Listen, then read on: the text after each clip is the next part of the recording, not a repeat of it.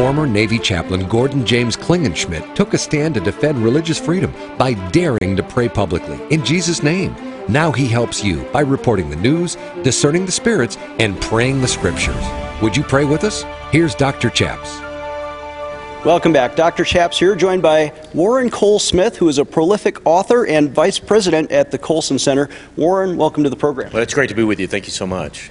So, you're a frequent contributor to World Magazine. Uh, you have a blog there, but uh, your prime mission these days is at the Colson Center for Christian Worldview. What is that? Well, the Colson Center was founded by Chuck Colson, and uh, the mission is to inform, equip, and unite the body of Christ. We do that primarily through a Breakpoint radio commentary, which is also now a podcast in this modern world. About 1,300 radio stations. We have a website, breakpoint.org, and we have a Colson Fellows program, which is a, which allows people to do a really deep dive into Christian worldview. It's a year-long program that involves uh, residencies, a lot of uh, online interaction through webinars, and reading about 15 books. It's sort of the capstone experience of the Colson Center. So, Chuck Colson, an American hero, served in the Nixon administration, passed away a few years back, but uh, perhaps best known as the founder of Prison Fellowship. That's right. Uh, and he talked a lot about uh, re educating or, or rehabilitating people by bringing them to a Christian worldview. We hear that word thrown a lot about worldview. What, what does that mean? Well, a Christian worldview is really just God's understanding of the world, God's view of the world. My mentor Joel Belz, uh, the founder of World Magazine, used to say, "It's a you've heard of a bird's eye view. What about a God's eye view of the world? It is understanding the world through a biblical lens, understanding reality as God defines reality." And you're quite right that uh, Chuck Colson is best known for Prison Fellowship, but one of the things that he learned uh, as his, at his work at Prison Fellowship is that uh, what he was seeing in the prisons was a symptom uh, not uh, the cause of many of the problems in our culture. That he needed to go upstream from that prison system and realized he realized that what he was seeing in the prisons, what the brokenness that we see in the world, is uh, really the the result of flawed ideas of, of, brokenness in the world, and that by uh, teaching a Christian worldview, by trying to promote a Christian worldview both in the church and in the culture generally, that um, we can move upstream from some of the symptoms of that brokenness that we see in prisons or in broken families or whatever, and get closer to the root cause of those problems. And you've written uh, over 10 books that I saw on Amazon, but your, your recent two nonfiction books, one of them had to do with the media, and one of them had to do with um, uh, this idea of bringing people into wholeness. What are the titles again? Well, Prodigal Press is uh, the media book that you're talking about. Uh, Confronting the Anti Christian Bias of the American News Media is the subtitle of that book. Marvin Olasky wrote that book back in the 1980s. Marvin Olasky is the editor in chief of World Magazine, a mentor of mine, someone I've worked with for many years. And when that book came on its 25th anniversary, a publisher came to Marvin and said, um, you know, it really needs a revision. In 1988, when that book was first written, cable news was brand new. There was really no meaningful internet. Uh, just so much has changed. Uh, Marvin asked if I would uh, collaborate with him on that rewrite. We've got a couple of new chapters, uh, pretty serious rewrites of almost every chapter. When you say the prodigal press, I'm thinking fake news. You know, the, the secular media that wants to throw Christians under the bus. Yeah. Well, that's a part of it. The, the, reason Marvin chose the word prodigal press, oh, it was really intentional. If you remember the story of the prodigal son, uh, the father was faithful.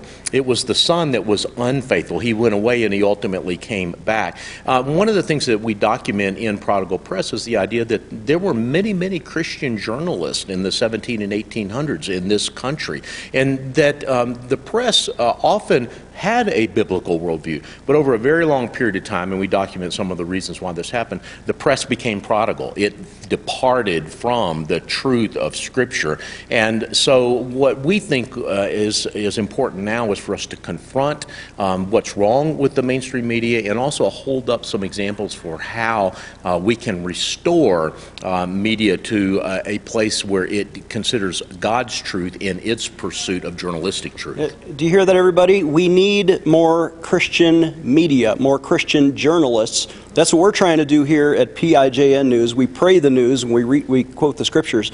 Uh, talk about your other book. Well, Restoring All Things is a book that I co wrote with John Stonestreet, who is now the president of the Colson Center. And one of the things that we wanted to do in that book was to tell positive stories of Christians doing great work. Christians too often are known only by what we are against and not by what we are for.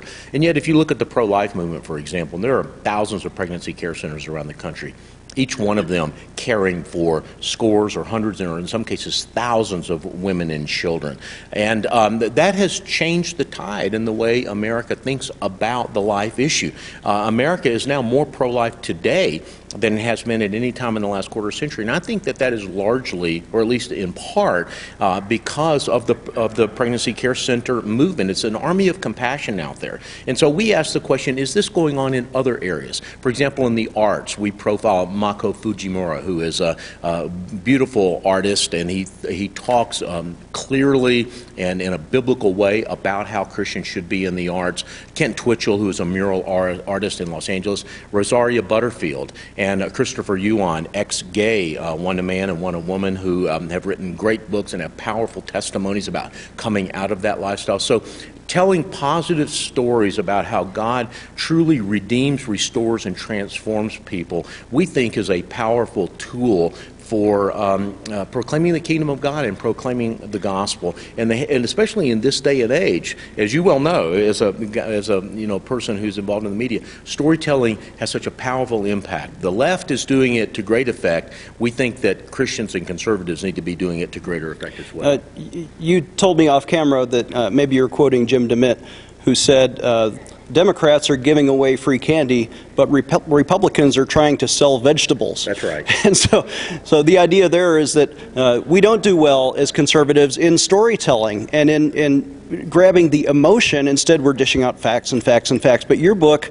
Restoring All Things, tells a lot of good stories. Well, that's right. If we've got history, logic, faith, we've got history, logic, data, and reason on our side, but too often we'll issue white papers or we'll uh, write a theological tome rather than tell a story. If you look at who some of the great apologists were uh, of the last century, people who really propagated successfully and effectively a Christian worldview, there are people like C.S. Lewis, who was also a great storyteller. There are people like Lee Strobel, whose book, The Case for Christ, was really the story of his investigation. It's like an adventure story, it's like a mystery in a lot of ways if you read The Case for Christ by Lee Strobel. A storytelling is a powerful tool. Mark 4:34 says Jesus did not speak to them except in parables, except in stories. Yeah. So even Jesus understood, uh, and I think we should therefore understand that storytelling is a powerful tool in our arsenal. And by the way, we got the best story. We've got got God's own story that we can proclaim to the world. I think you're right. Where can people find Restoring All Things or The Prodigal Press or any other books you've written? Well, uh, you mentioned Amazon. They're all on Amazon. They're all on barnesandnoble.com. And uh, some of the books are also at the Colson Center website, uh, and that's breakpoint.org. And your podcast on World Magazine? Yeah, the podcast is called Listening In. You can go to iTunes and just search on Listening In, and you can download it and listen to it for free every week. Warren Cole Smith, ladies and gentlemen. This guy is Christian media. That's what I'm trying to do. I'm Dr. Chaps. We'll be right back. This is PIJN News, defending your religious freedom. Dr. Chaps will be right back. Dr. Chaps needs your financial support to stay on the air. Would you please send your best donation today? Please visit prayinjesusname.org to donate online. Or you can mail a check to Pray in Jesus Name Ministries, Post Office Box 77077, Colorado Springs, Colorado 80970. You can also call us toll free right now at 866 Obey God. That's 866 O B E Y G O D. Please sign up for our free emails at prayinjesusname.org. Again, that's prayinjesusname.org. How is your marriage doing? I want to tell you about an exciting new four part video DVD Bible study series on God's plan for marriage.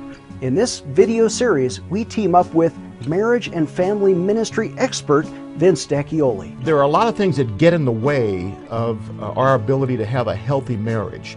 But the way God intended it, He always wanted us to see His view of our relationship together. So everything we do when we talk about marriage, or whether we're talking to men or whether we're talking to pastors and leaders, it all centers around this idea of vision. it's very important that we understand who God is and our relationship with Him is right in order for us to be able to live out really and truly Ephesians. And that also informs our role as men how to love our wives. We can't really Exactly. love them unless we understand the love of God. Exactly. So if you just think about love, you, we tend to think that love is an emotion. It's more uh, something that I feel, whereas the true definition of love, the way Jesus intended it, is, is not just an emotion, but it's it's a it's charity. It's what I do. You know, to the degree that I am able to see my wife or my spouse through His eyes, that determines everything in my relationship. Yeah. And we go through the scriptures in four different parts. Part one is God's design for man and woman. Part two is godly roles for husband and wife. Three is sex and intimacy within godly marriage. And also God's plan for divorce. You want to have this important four part video series available for a suggested donation of $30 if you call our toll free prayer line at 866 Obey God. Again, that's 866 O B E Y G O D. Or visit our website, prayinjesusname.org. You too can have a godly marriage. Empowering you, the grassroots activist. Here is Dr. Chaps. Welcome back, Dr. Chaps of the Western Conservative Summit. And we are joined now by columnist Cal Thomas. So, welcome, sir, to the program. Nice to be here. Thanks for having me. So, you're here at the Western Conservative Summit. Why did you come all the way out to Denver? I got invited. Well, that's a good reason. I uh, especially like to be uh, with young people. I spoke to a couple of hundred of them uh, at CCU. It's uh, it's energizing. It's uh, good to know that people who are 16 to 18 are thinking about important things and about the country that they're going to inherit before long. So, they did have sort of a, a classroom environment for young people to learn your great wisdom. What did you tell them? But I don't have great wisdom, but I know people who do. So basically, I just quote them, and they think I'm smart by association. Well, I, I told, among other things, I told my own story about how I became a, uh syndicated columnist and a atmosphere that is uh, hostile to people who are followers of Jesus and uh, who are hostile to people who are conservative politically. And I gave them some tips on that. And then I answered questions for about a half an hour. Managed to get in three or four of my favorite musical comedy songs. So, uh, being a aficionado of the musical theater, that's always a treat.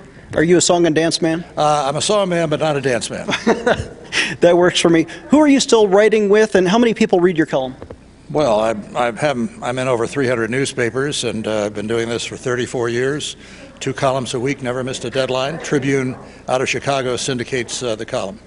And what are your favorite topics? This is a religious network, so do you ever write about religious freedom?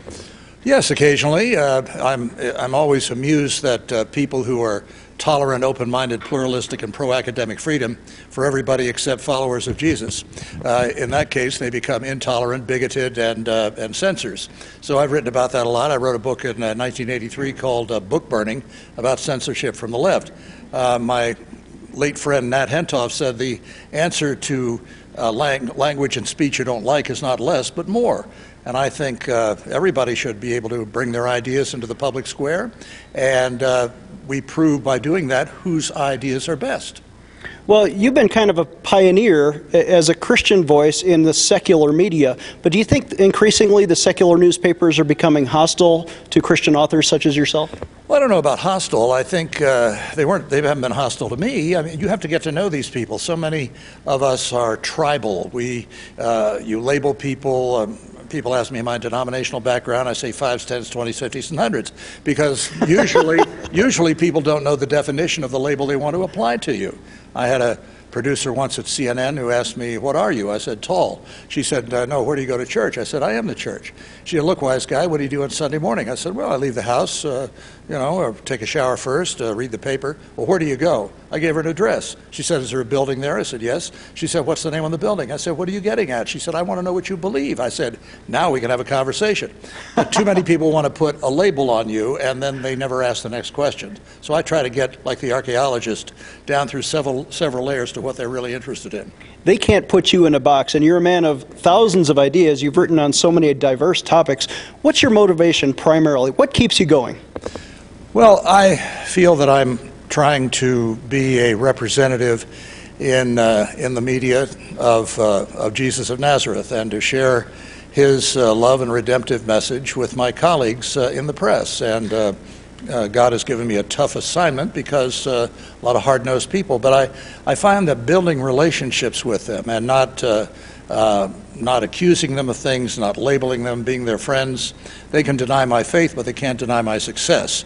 And that's how I, I, I come in on their level of success and then share a greater message with them. My wife and I, for years, have sponsored a media dinner the night before the National Prayer Breakfast, and this year we had our biggest crowd ever, uh, about half of them pagans, trying to get a little more than that next time. And But we've had people from the New York Times, Washington Post, the broadcast networks, actors, singers, uh, dancers, uh, artists, and uh, we bring in uh, three speakers who are accomplished in the media and who are, who are followers of Jesus to share their personal stories. You know what's dawning on me as I get to know you is that you may be the first person I've met who is a Christian missionary to the secular media, and you love your neighbor. That's what you do. Yeah, it's amazing. Jesus taught me that. You know, he hung he hung out with uh, um, um, with uh, Republicans and sinners. Those were the early Democrats. Now you you know you have to do it with a sense of humor. There's so many of us are judgmental and angry, and and we oppose everything. You know, John three seventeen says that God didn't send His Son into the world to condemn the world, but that the world through Him might be saved. So I'm not in the condemnation business. I'm trying to be in the uh, uh, affirmation and uh, salvation business. Last question Where can people find your content? Uh, maybe sign up for an email, or what do you want people to know? Well, uh, my columns hopefully will be in your local paper. If not, uh, write the editor and tell them to carry me. or you can find everything I write on my website, calthomas.com. calthomas.com. Thank you, sir. It's an honor to meet you. you. I'm Dr. Chaps. We'll be right back. Dr. Chaps will be right back with more PIJN news. Do you care about defending religious liberty? I know you do. And that's why I'm asking you to take action today. Don't just sit there, but do something. Visit our website, prayinjesusname.org, and sign a petition that we'll fax to Congress on your behalf. In fact, there are three specific petitions I want you to sign to defend military chaplains who are under fire. The first is to support H.R. 343. This is a bill introduced in Congress by my friend, Congressman Walter Jones of North Carolina, to protect free speech for military chaplains who are sometimes punished if they use the word Jesus in their prayers. Well, if you know my story, you know that I was punished in 2006, uh, even at court martial, because I used the word Jesus in my prayers in uniform in front of the White House. Well, I was later vindicated by Congress, who said it's okay for me to do that. But did you know 65 other chaplains are now suing the Navy? I was not the only person. Our second petition I want you to sign is to protect military chapel buildings, which are being desecrated. Christian altars, Catholic or Protestant, are being desecrated by homosexual wedding ceremonies in all 50 states under this order by the Obama administration. Well, that deprives all of our soldiers, sailors, airmen, and Marines of a sacred worship space which ought to be protected. And instead, they're going to punish the chaplain if he won't turn over the keys to his chapel. Here's another petition I want you to sign, and this is to stop threatening court martial for troops who talk about Jesus. Even recently, the Pentagon is saying, oh, we're going to threaten you with a crime of proselytizing. No, that's not right. Any soldier ought to be able to talk about his or her faith in Jesus Christ and to have that same religious freedom of speech that we sacrifice to give for others. When you sign these petitions, we will fax them to Congress, and it's free. I want you to take action today. Sign these three important petitions at prayinjesusname.org. Go there today. You know, people ask me, chaps, we're watching on this network. We've already set our DVR to record your shows, but our friends don't have this network, or maybe they can't watch at this time. Did you know we're on demand on 10 different platforms? You can tell your friends to find this show, PIJN News, on their Roku box or their Amazon Fire box. Just look under the religion or news categories. Or maybe you have a smartphone or your friends or grandchildren can find us on Android TV, Google TV, Smart TV, or iTunes. Of course, we're always on the internet. Look for us on YouTube or Facebook or Twitter, or better yet, subscribe to our daily email alerts at prayinjesusname.org. It's important that you share all of these available platforms with your friends so we can mobilize all of the body of Christ to pray the news and change the world. Would you join us? Visit prayinjesusname.org to learn more. defending your religious freedom. Here is Dr. Chaps. Welcome back. I'm Dr. Chaps, joined at the Western Conservative Summit by a longtime friend, Roman Buhler with the Madison Coalition. I want to uh, welcome you to the program, sir. Thank you so much, Gordon. Really, I appreciate the opportunity to be on your program. So, I met you a couple years ago. I was a state representative, and you were promoting this idea, and I think I endorsed it at the time. You did. Something called the Regulation Freedom Amendment. This Yeah. is an, a proposed amendment to the U.S. Constitution? Yes, that's right. Everybody worries about the tyranny of the administrative state, about the fact that presidents have now asserted the right to change laws without the consent of Congress. And we think that major new federal regulations ought to be approved by Congress, not just dictated by bureaucrats. So here's this problem in the runaway bureaucracy is that there are more bureaucrats than there are congressmen. Absolutely. A- And the, the bureaucrats are unelected and they're unaccountable. And yet they pass all these rules as if they are king and they make all these rules and foist them on the American people without the consent of the governed. You have a way to fix that. That's right. You give a bureaucrat a word processor, and we have 90,000 regulations. And we're on track to have 90,000 more if we don't do something. So we think that regulations, like laws, ought to have the consent of the governed, and that major new federal regulations ought to be approved by Congress. So we now have 1,000 state legislators, a unanimous endorsement from the Republican National Committee, language in the Republican platform, seven governors and former governors, including Mike Pence, who was the first governor to endorse this. You're getting traction on this idea. That's right. For this Regulation Freedom Amendment, which basically says that if major new federal regulations are going to be imposed, Congress has to vote on them. Congress has to vote or the regulations become moot. They don't go into effect. That's right. Now, what happens in the case where, and I've seen this all the time in the State House of Colorado, uh, the legislature passes this law, but they delegate it to the bureaucrats to fill in the details. They actually give away their elected power to somebody who was never elected. Uh, how do you get around that? Well, this amendment would end that practice because if Congress decided that a major federal regulation needed to be reviewed, it couldn't go into effect without a vote of Congress. And so, you know, every Republican in Congress who voted in January voted for a bill called the REINS Act, which would require that major new federal regulations be approved by Congress. The problem is that the REINS Act, we can't get 60 votes to pass it in the Senate, and even if we could, the Democrats could repeal it the next time they have a majority in Congress. So we think that a constitutional amendment is better because it permanently protects the country from these unelected bureaucrats. And it would empower uh, maybe 25% of Congress to put the brakes on some runaway bureaucracy or bureaucratic amendment. How does the 25% threshold work? Right. So what the amendment actually says is that if the quarter of the House or a quarter of the Senate consider a regulation important enough to deserve a vote, then that regulation can't go into effect without a majority vote of both the House and the Senate. So whereas the REINS Act, which Congress passed, sets a $100 million threshold for regulations that have to be reviewed, which excludes some regulations, for example, that might threaten religious freedom or Second Amendment rights. Our strategy is that any 25% of the House or Senate can say a regulation is major, so any significant regulation is subject to the approval of the House and the Senate, not just a regulation with a big economic impact. Well, that has the effect of empowering people who are in the minority. For example, when the Republicans were in the minority in the Senate, you could have got 25 Republican senators to say no on some of the Obamacare regulations. Absolutely. The most important thing about a check and a balance is the check and the balance has to work so the minority can use that check and balance. We're not giving the minority the ability to block it, we're just giving the minority the ability to demand a vote. And the bottom line is if there's a regulation that is going to cost somebody money or take away somebody's property or limit somebody's freedom, shouldn't members of Congress have the guts to cast a vote on that regulation before it goes into effect? And it forces the senators, or at least it gives a quarter of the senators the power to put the other 75% of the senators on record that they have a recorded vote and they're accountable to the voters. And now we have elected representatives making laws instead of unelected bureaucrats, and it gives a, a transparency and accountability come election time. Absolutely right. And what's exciting about this movement is that we are now beginning to build the kind of support that could potentially force Congress to propose this amendment. The 26 state legislative chambers around the country have already passed resolutions urging Congress to propose this specific amendment.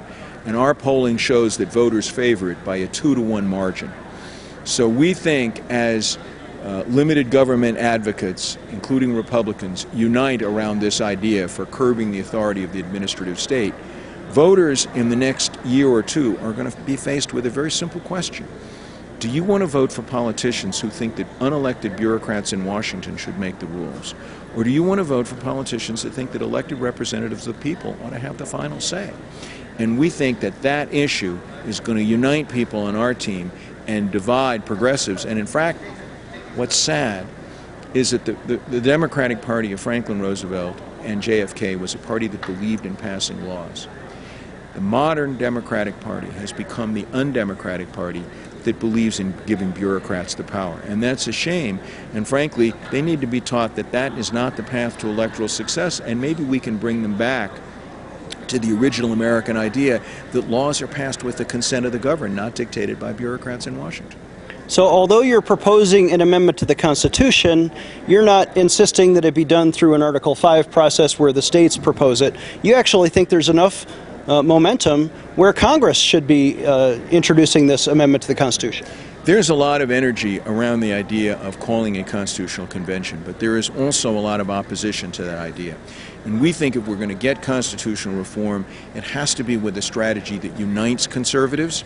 And so we have both supporters and opponents of a convention on our team. And we believe that the same way that states got, states got together and persuaded Congress to propose the Bill of Rights and more recently presidential term limits is the way that advocates of limited government today can unite to force Congress to, to enact these kinds of reforms. In fact, if you look at the 27 amendments to the United States Constitution, 12 of them were proposed by Congress because of pressure from the states. And that's the strategy that can unite conservatives, and that's the strategy that can start to take power out of Washington, which we desperately need to do. I think you're onto something. With two to one popularity, I think it's only a matter of time until Roman Buhler actually changes the United States Constitution. Our thanks to you. How can people find the Madison Coalition? So our website is regulationfreedom.org. Regulationfreedom.org. Uh, they can reach out to us by emailing at leaders at regulationfreedom.org. And I'm going to take a big step. You want to call us? 202 255 5000. 202 255 5000. But regulationfreedom.org is the name to remember. Fantastic. He gave you his phone number. You should give that to your elected officials and tell them about Regulation Freedom Amendment. Thank you, Ramon, for coming on the program. And thank you, Gordon, for giving me the opportunity. All right. I'm Dr. Chaps. We'll see you next time.